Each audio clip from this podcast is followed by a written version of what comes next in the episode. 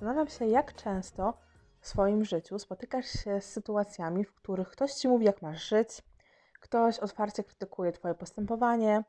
ewentualnie studzi Twój entuzjazm, Twoje pomysły, krytykuje i jest przekonany, że nie powinnaś coś, nie powinieneś tego robić, bo to nie wypada,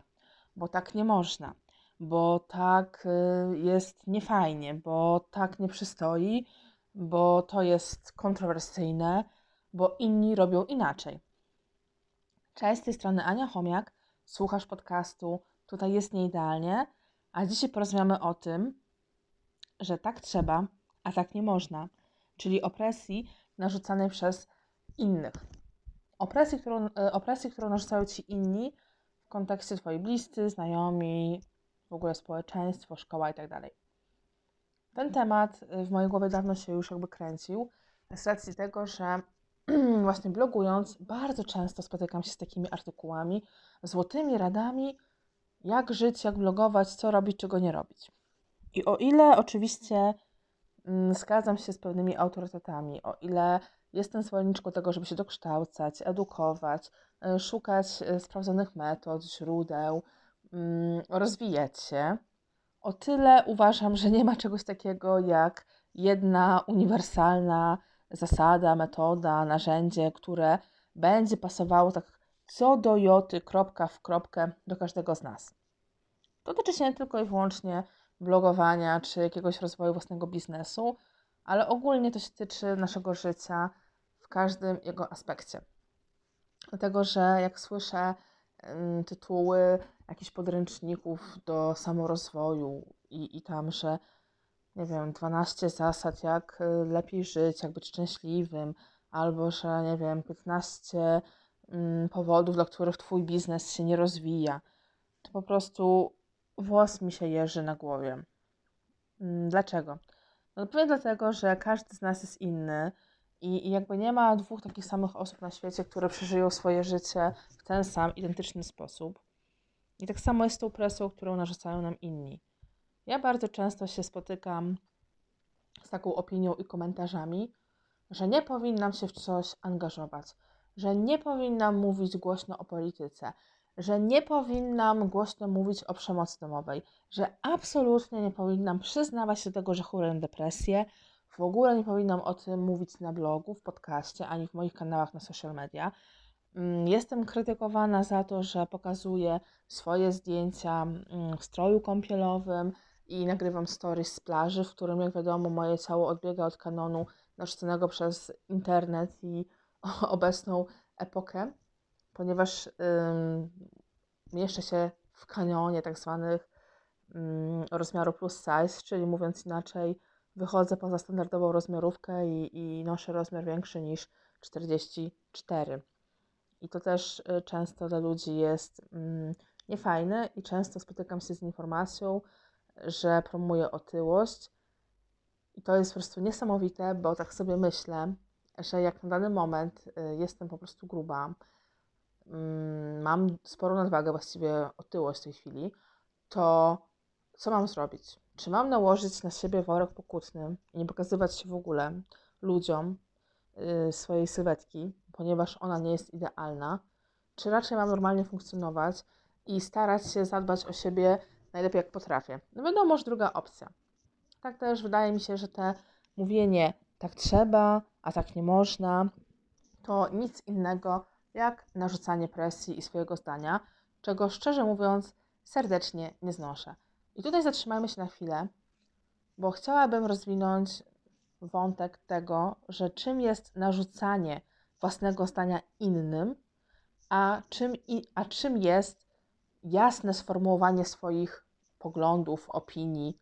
tego, mm, jak po prostu funkcjonujesz w społeczeństwie. Odwołam się jeszcze do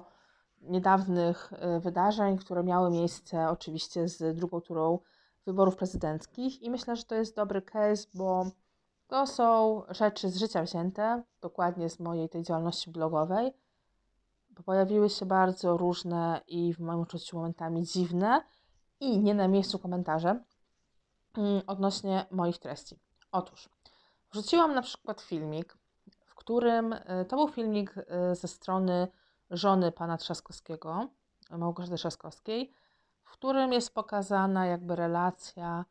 właśnie pana Rafała Trzaskowskiego i Małgorzaty Trzaskowskiej z takiej mm, prywatnej sytuacji od kuchni,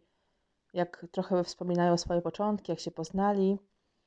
I ten filmik dla mnie bardzo się spodobał, ponieważ są tam tacy naturalni, nie są spięci, mówią takim normalnym, potocznym językiem,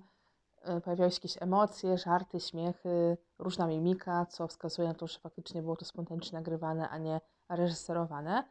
I odnalazłam tam też cząstkę jakby swojej historii, bo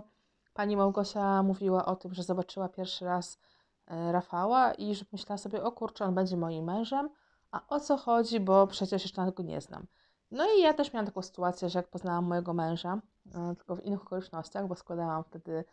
ulotkę tak zwaną, czyli CV e, do McDonalda, bo na studiach pracowałam w Białymstoku w McDonaldzie i poznałam właśnie tam pierwszy raz mojego męża,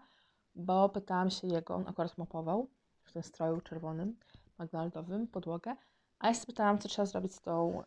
ulotką, gdzie ją w ogóle przekazać, czy jest jakaś skrzynka, czy jakiegoś menadżera i mnie pokierował. I to było tak, że też miałam wtedy faceta, ale zobaczyłam Pawła i pomyślałam sobie, on będzie moim mężem. Oczywiście sama do siebie się uśmiechnęłam w myślach, no bo hello, co to w ogóle jest jakiś pomysł, nie znam człowieka, a jednak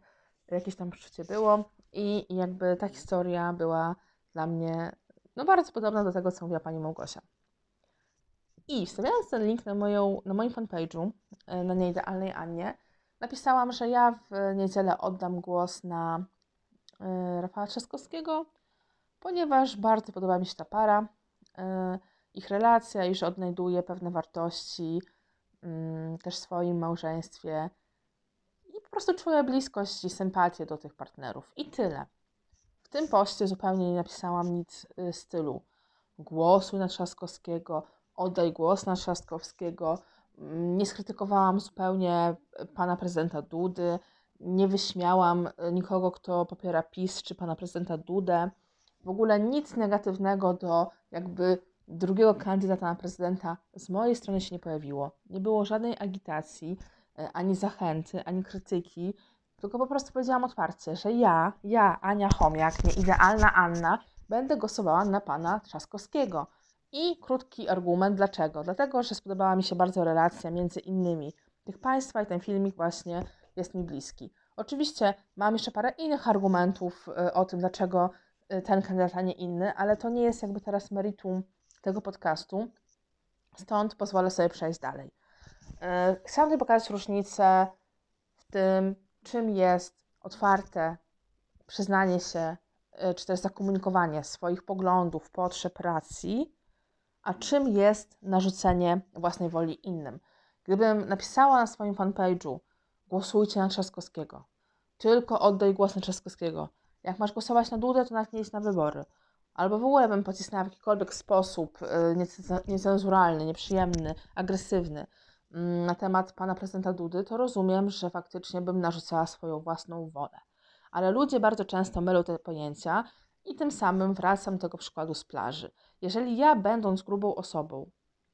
nie ma to znaczenia, czy ja się teraz, nie wiem, odchudzam, czy ja choruję, czy nie choruję. No fakt jest faktem, jestem gruba. Jeżeli jestem gruba i chcę skorzystać z plaży, to jeżeli na tą plażę idę i z niej korzystam, sama, ze słońca, z wody, z moją rodziną, czy też sama, to naprawdę ja nie promuję otyłości, tylko dlatego, że pojawiłam się w przestrzeni publicznej nieszczupła, bo inaczej by było, gdybym stała na tej plaży i na przykład krzyczała kupujcie lody, w ogóle nie jedzcie warzyw, jedzcie McDonalda, słuchajcie, w ogóle nie ćwiczcie, super jest życie, super jest jedzenie niezdrowych rzeczy, brak ruchu to jest w ogóle najlepsze, co może być. O, mój kot znowu w tle się pojawia, bo tutaj coś pogadać, oczywiście czarna moja Mendoza, no to wtedy bym faktycznie agitowała do tego, żeby zostać grubym, żeby być otyłym i żeby promować otyłość. Ale funkcjonowanie w przestrzeni publicznej z ciałem i rozmiarem takie, jakie masz, nie jest narzucaniem innej swojej woli. Tak samo na własnym fanpage'u, na własnych kanałach, wyrażanie własnej opinii, która broń Boże nie jest krzywdząca dla innych, ponieważ ja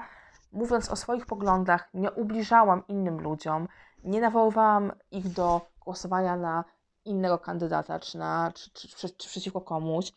Mm, nigdy takiej polemiki nie stosuję. Jestem na ten, na ten temat bardzo wyczulona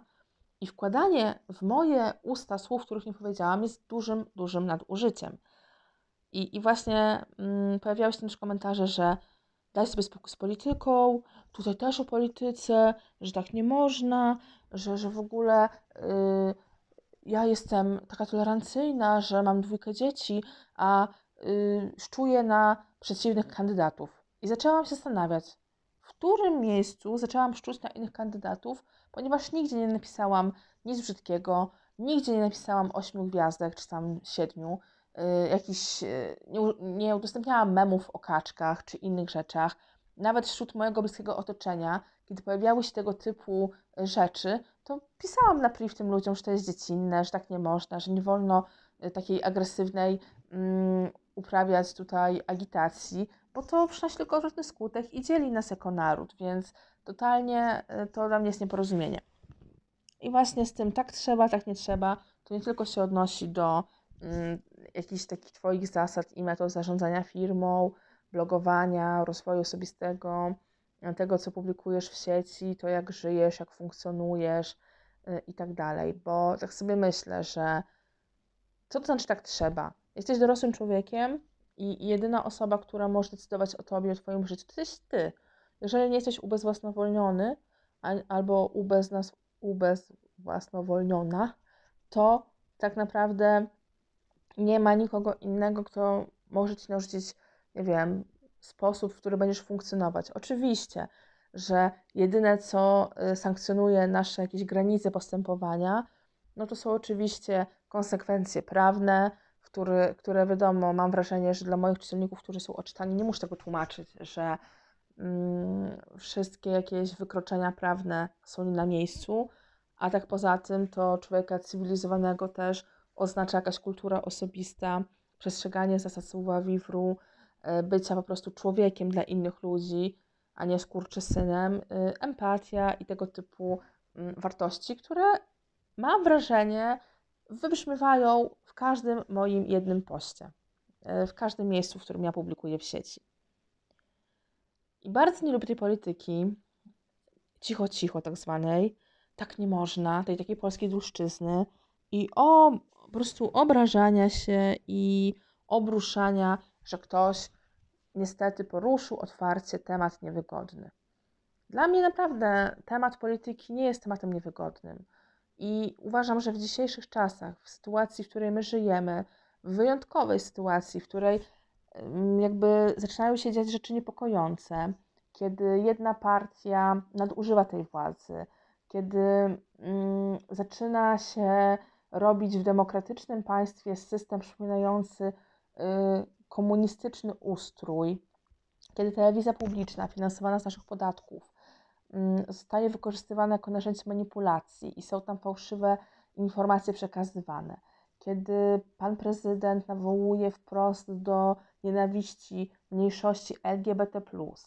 i tak dalej, to uważam, że tym bardziej rola influencerów, blogerów, kogo tamkolwiek, kto publikuje w sieci, kto w ogóle jakkolwiek mm, tworzy coś do szerszego grona niż swój prywatny profil y, na Facebooku, Mm, czy, czy gdziekolwiek prywatnie, to naszym, to nie jest nawet jakby przywilejem, ale wręcz obowiązkiem jest mówienie o tym wprost, edukowanie społeczeństwa, docieranie do tych ludzi, oczywiście nie w sposób agresywny, nie w sposób chamski, bezczelny, y, jeszcze pogłębiający podziały, tylko myślę, że te informacje naprawdę warto przekazywać, cytując oczywiście sprawdzone źródła, a nie jakieś sensacje rodem z faktu czy super ekspresu. Mam nadzieję, że się rozumiemy y, w tym aspekcie i że będziecie y, jakby ze mną, y, z całym sercem i sobą w takim podejściu do, do w ogóle funkcjonowania w sieci i poza nią, oczywiście w społeczeństwie. I wiem, że wiele osób odeszło ode mnie, właściwie z fanpage'a, z Facebooka, mm, z racji tego, że pojawiło się kilka wpisów o faktycznej tematyce politycznej i społecznej i absolutnie nie mam y, Wam tego za złe, tym osobom, że odeszły, macie tego prawo, ale pamiętajcie, że też mam prawo na własnych kanałach tworzyć treści, które są zgodne z moim światopoglądem, Oczywiście w granicach dobrego smaku, kultury osobistej, szacunku y, i nie przekraczając oczywiście y, wszelkich sankcji prawnych. No, oczywiście to się nie dzieje, ponieważ ja nie jestem osobą, która kogokolwiek mm, do jakichś negatywnych, fizycznych, psychicznych czy innych szykanowań yy, nawołuję i zmuszam, bo to zupełnie nie są narzędzia, którymi ja na co dzień się posługuję, więc mam nadzieję, że tutaj tego nie trzeba jakby drążyć i tłumaczyć. I tak sobie jeszcze myślę o tym, że jeżeli faktycznie korzystacie z takich artykułów, albo książek, albo kanałów, albo mm, jakichś metod, które właśnie mówią, że tak trzeba robić, żeby jakikolwiek cel osiągnąć, a tak nie wolno,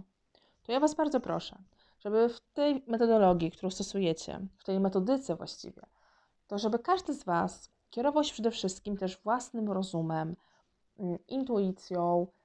jakby też znaniem siebie, siebie całościowo jako człowieka w tym aspekcie psychicznym, y, psychologiczno-społecznym i też tym aspekcie fizycznym i zdrowotnym w kontekście tego, jak Twój organizm na coś reaguje. Bo wiecie, jak to jest. Ktoś może pić 5 kaw dziennie, a ktoś inny, kurczę, jednak nie będzie mógł, bo ma inny organizm i mimo, że lekarz mówi, że tak można, to się okaże, że dla Ciebie będzie optymalnie jedna kawa albo yy, trzy kawy na dwa tygodnie, więc jakby to naprawdę jest bardzo kwestia indywidualna. Wiem, że tak teraz trochę pomieszałam tematy, bo tutaj coś o blogowaniu mówiłam, tutaj o kontekście społecznym, tutaj o odżywianiu, ale to naprawdę jest ten sam nawias, który nas zamyka, zamyka te tematy, że nie możemy tak jeden do jednego traktować, nie wiem, jakichś różnych y, metod, zasad funkcjonowania, dlatego że nawet w przypadkach medycznych czy naukowych właśnie są przypadki, które potwierdzają regułę lub ją wykluczają, że zawsze jest jakiś dziwny przypadek. Ja byłam takim przypadkiem medycznym, że przeszłam w swoim życiu trzy razy różyczkę jako dziecko, a nie miałam żadnych innych chorób zakaźnych i byłam też takim przypadkiem na skali w mojej przychodni w Białymstoku y, dziwnym i, i, i dziwacznym, a jednak to się okazało i, i, był, i było to możliwe. Co tylko pokazuje, że faktycznie każdy jest inny i od tych wszystkich zasad narzuconych są zawsze jakieś wyjątki i tworzą one po prostu reguły i obraz rzeczywistości. I chciałabym, żeby moi czytelnicy i słuchacze pamiętali o tym, że ja bloguję i ogólnie tworzę treści z potrzeby serca i wierząc w to, że to, co robię, ma sens i dociera do osób, które tego potrzebują. Mm, na pewno można łatwo nadać mi metkę aktywistki i zupełnie nie jest to dla mnie obraźliwe, tylko faktycznie definiuje to moje działania, sposób w ogóle, w jaki chcę przeżyć swoje życie,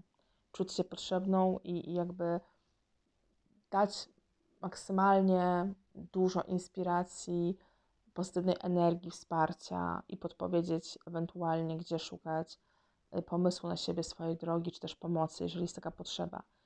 Także w tym, na tym blogu, w tym podcaście nie, nie będziemy się cenzurować. Oczywiście, że jeżeli nic się nie zmieni w naszym pięknym państwie i jakieś dziwne um, cenzury nie zaczną obowiązywać, ale wierzę w to, że aż tak źle nie będzie. Więc podsumowuję ten odcinek takim hasłem, że można funkcjonować według własnych zasad, biorąc z metod innych osób to, co dla nas najlepsze a żeby wyznacznikiem naszych działań było zawsze serce